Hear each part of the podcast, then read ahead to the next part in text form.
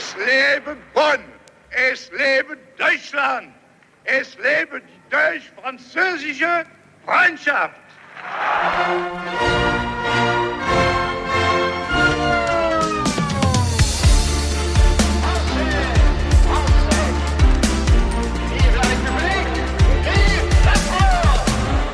Heute vor 60 Jahren wurde in Paris der Élysée-Vertrag unterzeichnet. Vier Monate zuvor, im September 1962, war Frankreichs Staatspräsident Charles de Gaulle zu seinem ersten Staatsbesuch in die Bundesrepublik gereist.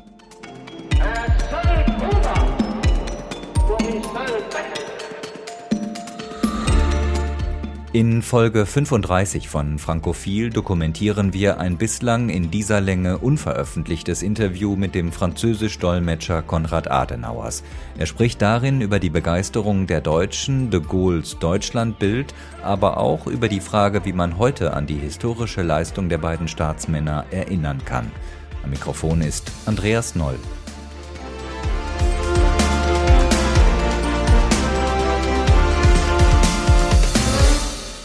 Sans ce traité, il n'y a pas d'unité européenne. Les méthodes peuvent changer, mais le plus important est de ne jamais perdre la confiance de ses amis. Ohne den Élysée-Vertrag, so formulierte es Bundeskanzler Konrad Adenauer in der Sprache des Nachbarn, gibt es keine europäische Einheit. Die Methoden können sich ändern, so Adenauer, aber das Wichtigste ist, nie das Vertrauen in seine Freunde zu verlieren. Konrad Adenauer im Jahr 1963. Begleitet hat den deutschen Kanzler in dieser Zeit der Dolmetscher Hermann Kusterer aus dem Auswärtigen Amt. Kusterer, der im November 2020 verstorben ist, hat alle Gespräche zwischen Adenauer und de Gaulle gedolmetscht, mit Ausnahme des ersten Treffens der beiden am 14. September 1958 in de Gaulles Wohnhaus in Lothringen. De Gaulle, der unter anderem in deutscher Kriegsgefangenschaft die deutsche Sprache gelernt hatte, sagte einmal über den Dolmetscher Sie verstehen den Kern meiner Gedanken, und wenn Sie sie übersetzen, bringen Sie sie manchmal noch besser zum Ausdruck. Aus Anlass des 50-jährigen Jubiläums von de Gaulles Rede an die Jugend in Ludwigsburg habe ich im September 2012 Hermann Kusterer für den Deutschlandfunk interviewt. Die vollständig auf Deutsch gehaltene Rede in Ludwigsburg zählt zu den großen Wegmarken der deutsch-französischen Beziehungen.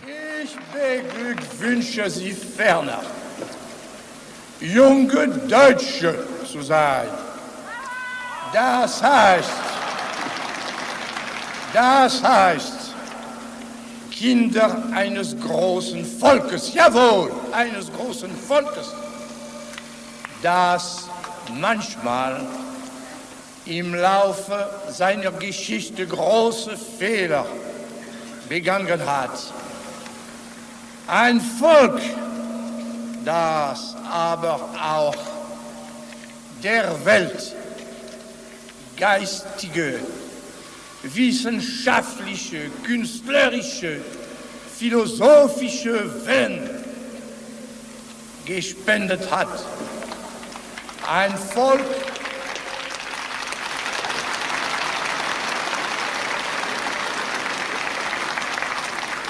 ein Volk, das über die Erzeugnisse ihrer Erkundigungskraft, ihrer Technik, seiner Technik und seiner Arbeit erreicht hat ein Volk, das im friedlichen Werk wie auch in den Leiden des Krieges wahre Schätze an Mut, Disziplin und Organisation entfaltet hat.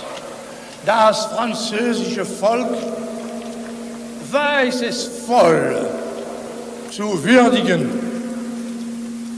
weil es auch weiß, was heißt, schaffensfreudig zu sein, zu geben und zu leiden.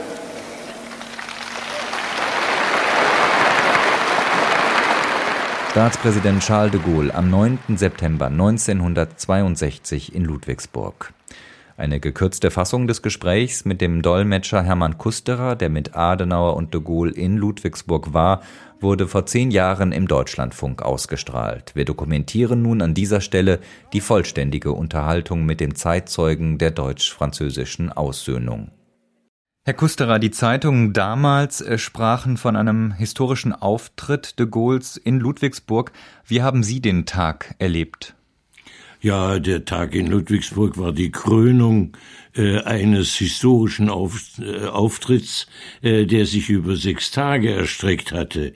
Ähm, das war ähm, äh, ja von, von Stadt zu Stadt äh, ein Triumphzug sondersgleichen. Ich würde sagen, es war eine Art Plebiszit, äh, denn eigentlich war der Besuch hatte zunächst etwas unangenehm begonnen, aber das würde vielleicht zu weit führen oder unerfreulich, sagen wir mal. Warum? Ähm, aber das hat dann äh, die Bevölkerungs, die Begeisterung der Bevölkerung äh, hat ihn über sämtliche Stationen begleitet und Ludwigsburg war dann ähm, das war insofern, ähm, es war, es war eigentlich kein, kein noch höherer Höhepunkt äh, war eigentlich nicht zu erreichen. Die ganze Reise bestand aus Höhepunkten.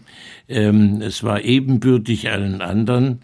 Es ragt dadurch hervor, äh, dass de Gaulle dort eine unwahrscheinlich inhaltsreiche Rede gehalten hat, Rede auf Deutsch wohlgemerkt, völlig frei, also ohne Souffleur, ohne Manuskript. Die war, die war wahnsinnig lang. Ich meine, das musste er sie alles memorieren. Das alles nach sechs Tagen, in denen er insgesamt etwa zwölf Reden gehalten hat, von zwölf große Reden gehalten hat, von denen sechs in deutscher Sprache waren. Allein diese äh, diese geistige Anstrengung oder was er da an äh, an Absichtsbekundung eingebracht hat, ist, äh, ist, ist, ist un, unwahrscheinlich. Insofern war äh, Ludwigsburg ein krönender Abschluss. Sehr schön war dann nachher auch die Fahrt zum Flughafen mit Adenauer im Auto wo die beiden ganz still beisammen saßen und eigentlich gar nicht mehr sprachen miteinander, weil sie waren beide erschöpft und glücklich und zufrieden äh, wie zwei Familienoberhäupter, die gerade die Enkel zusammengegeben haben. De Gaulle hat, Sie haben es gerade gesagt, ähm, seine Reden auf oder einige Reden auf Deutsch gehalten, wie kein anderer französischer Präsident danach. Mussten Sie als Dolmetscher da manchmal mitzittern? Nein, überhaupt nicht. Nein, das war, das war unwahrscheinlich, wie er das gemacht hat. Und das war ja nicht, das waren nicht irgendwelche äh, dummen kleinen Sätzchen, sondern das waren die typisch de Gaulle'schen Perioden, die ja unendlich lang und kompliziert konstruiert waren.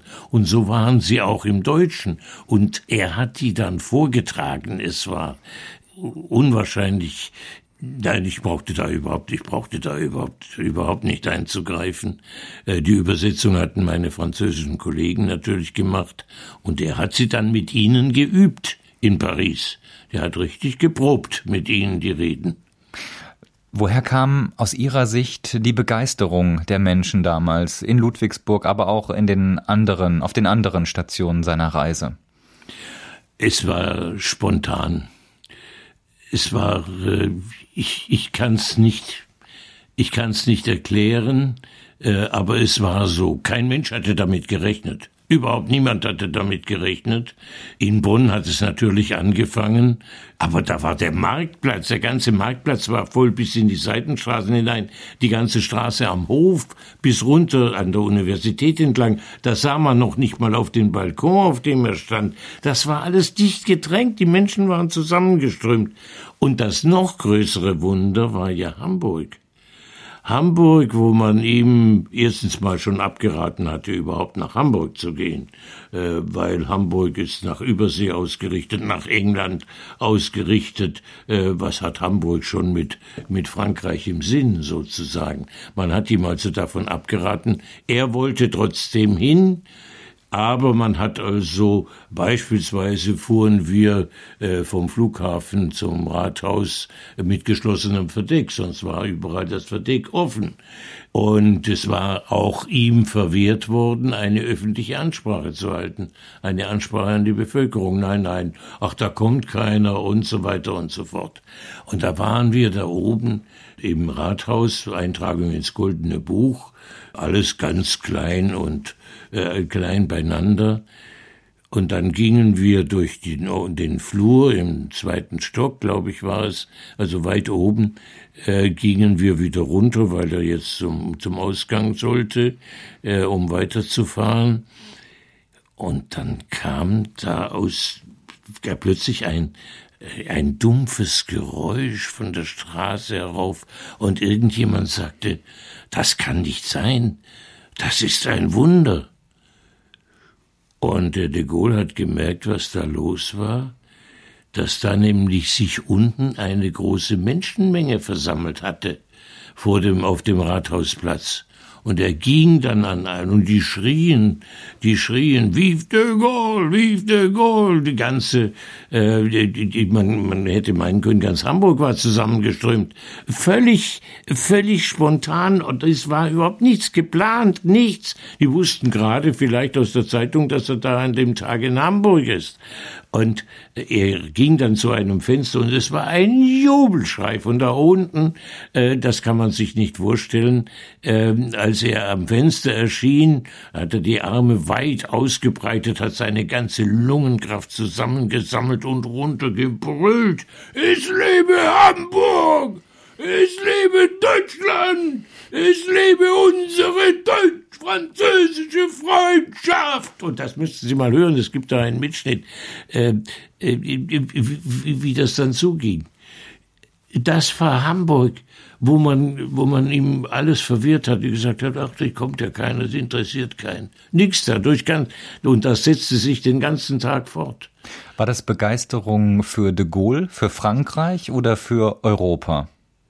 Das war Begeisterung für de Gaulle und dafür, dass uns ein ehemaliger Feind, das darf man ja nicht vergessen, äh, der uns bis aufs Blut bekämpft hatte im Krieg, natürlich, äh, uns nicht nur die Freundeshand bot, sondern uns auch unsere Selbstachtung wiedergab.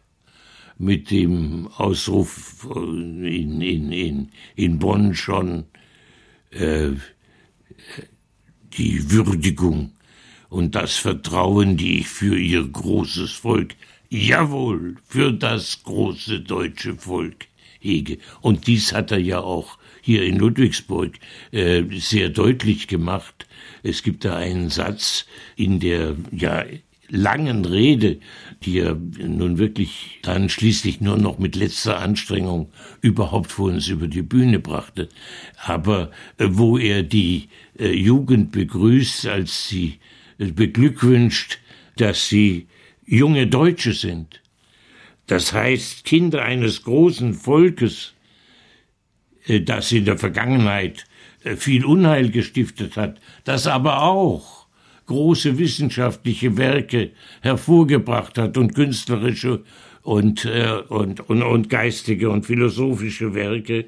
Und dass auch dies in einem, in einem Satz das Volk geschildert, dieses große Volk, das in seinem friedlichen Werk wie in den Leiden des Krieges wahre Schätze an Mut, Disziplin und Organisation entfaltet hat. In einem Satz spricht er einfach die ganze Geschichte eines ganzen Volkes an. Und dies war es. Äh, der hat uns ernst genommen. Und er hat uns auch aufgenommen.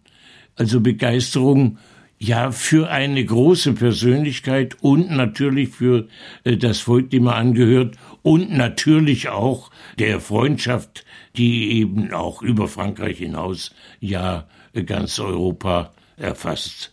Äh, also es war schon auch Europabegeisterung dabei. Es war eben einfach eine Befreiung. Eine Befreiung von, auch eine, Bef eine Lossprechung von der Last der Vergangenheit aus der man uns nicht entlassen kann. Aber doch immerhin, also, ja, nun komm, jetzt machen wir, jetzt machen wir was Vernünftiges zusammen. Sie haben bis auf das erste Treffen alle Begegnungen von de Gaulle und Adenauer gedolmetscht. Wie schwierig war die Annäherung dieser beiden Staatsmänner so kurz nach dem Zweiten Weltkrieg? Sie war zunächst ganz schwierig in, dem, in der ersten Begegnung, bei der ich nicht dabei war in Colombey.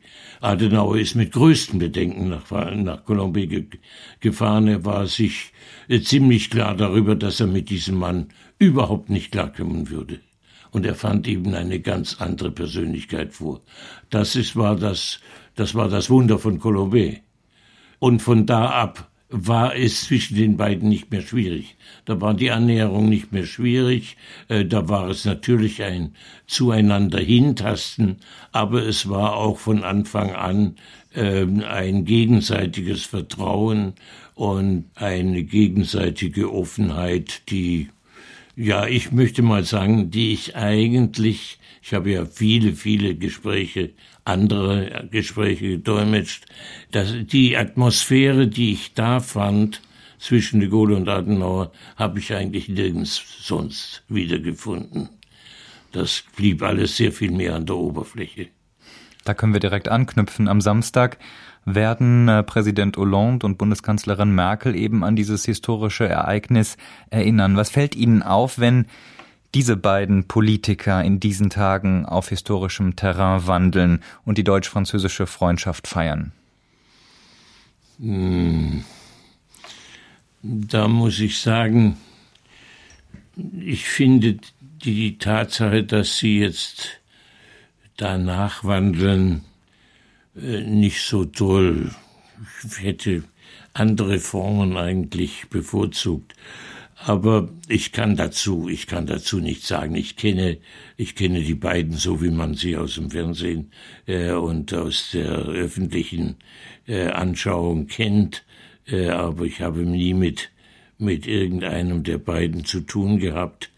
Natürlich würde ich sagen, von der Kraft der Persönlichkeiten her gesehen ähm, ist es nicht ganz vergleichbar.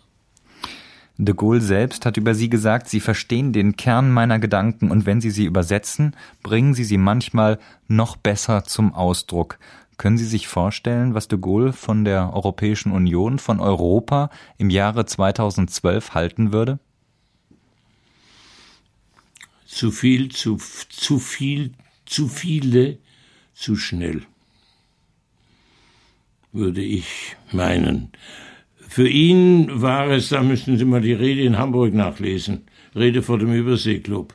Ähm, für ihn war es wichtig, äh, zunächst mal äh, das Europa der Sechs zu bauen, weil die sind miteinander ganz eng geistig verwandt.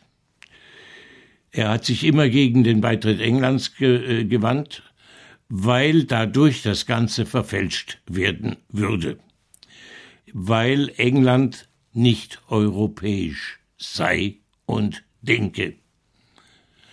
Ganz interessant, damals war ja, das war der große, der, der große Streit äh, äh, Zankapfel. Äh, England, alle Welt wollte England dabei haben, auch unsere, also jetzt mal Adenauer ausgenommen.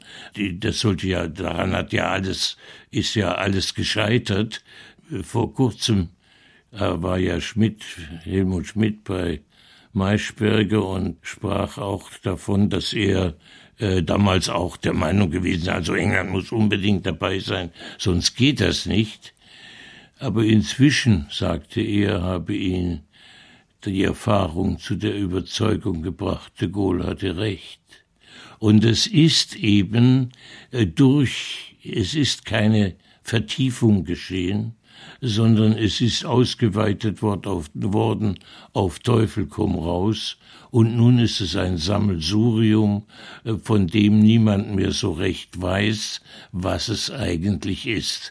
Dieses Europa, äh, ich weiß nicht, ob aus dem mal noch äh, wirklich etwas werden kann, was echte Konsistenz hat.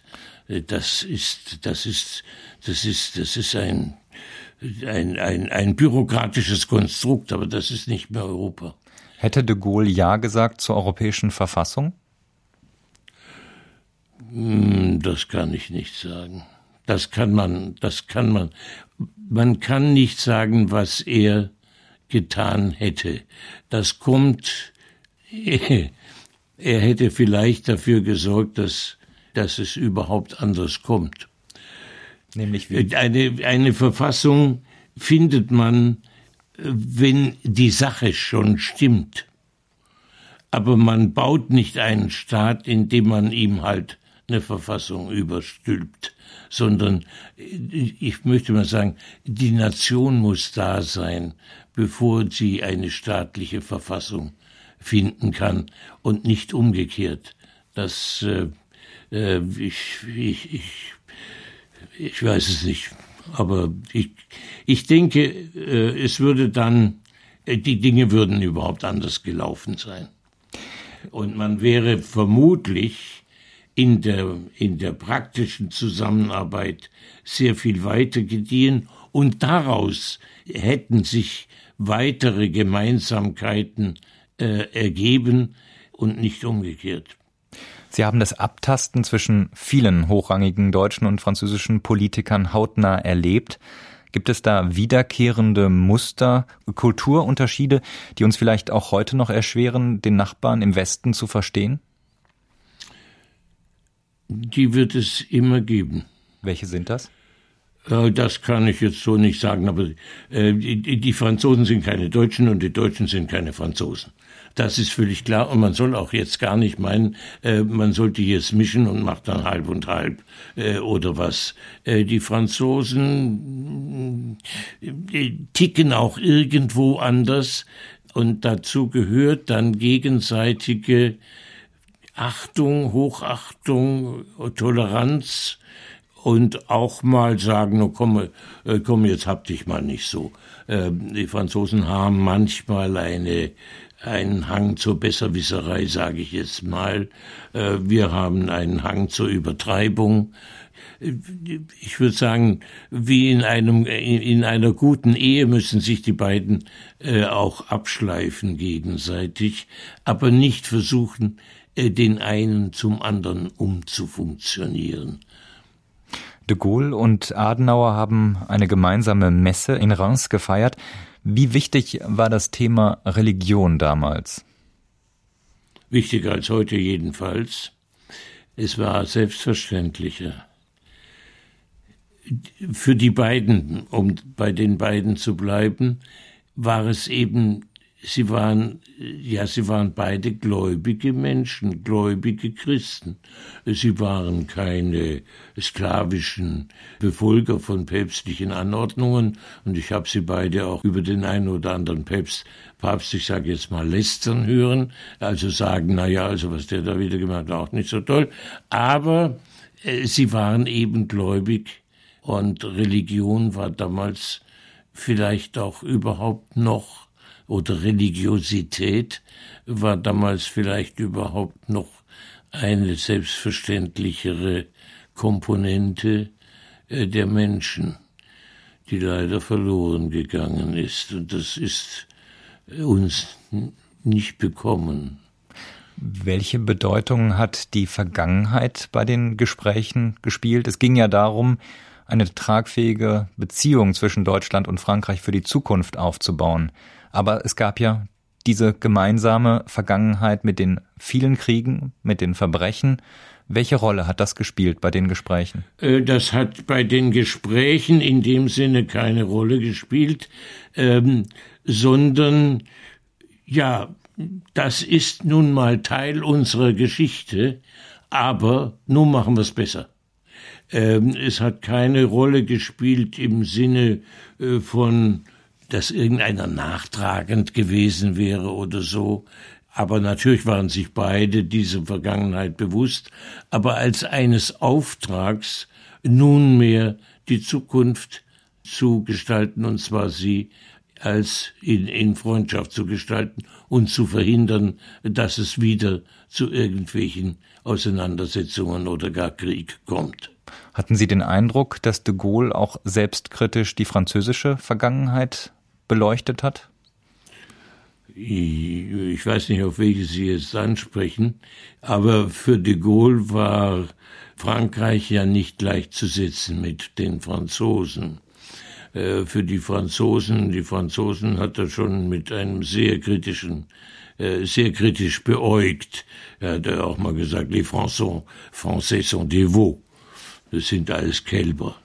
Aber Frankreich war für ihn, war für ihn ein, ein, etwas, etwas ganz anderes. Das war, das kann man schwer erläutern. Dazu muss man äh, das kann man nur erfühlen.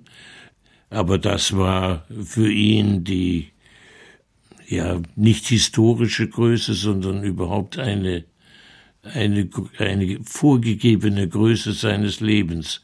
Es war die Frau, der er zu dienen verpflichtet war. Es war eine mythische Gestalt, muss ich sagen.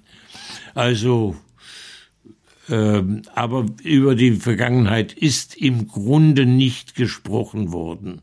Sie war, sie war vergangen.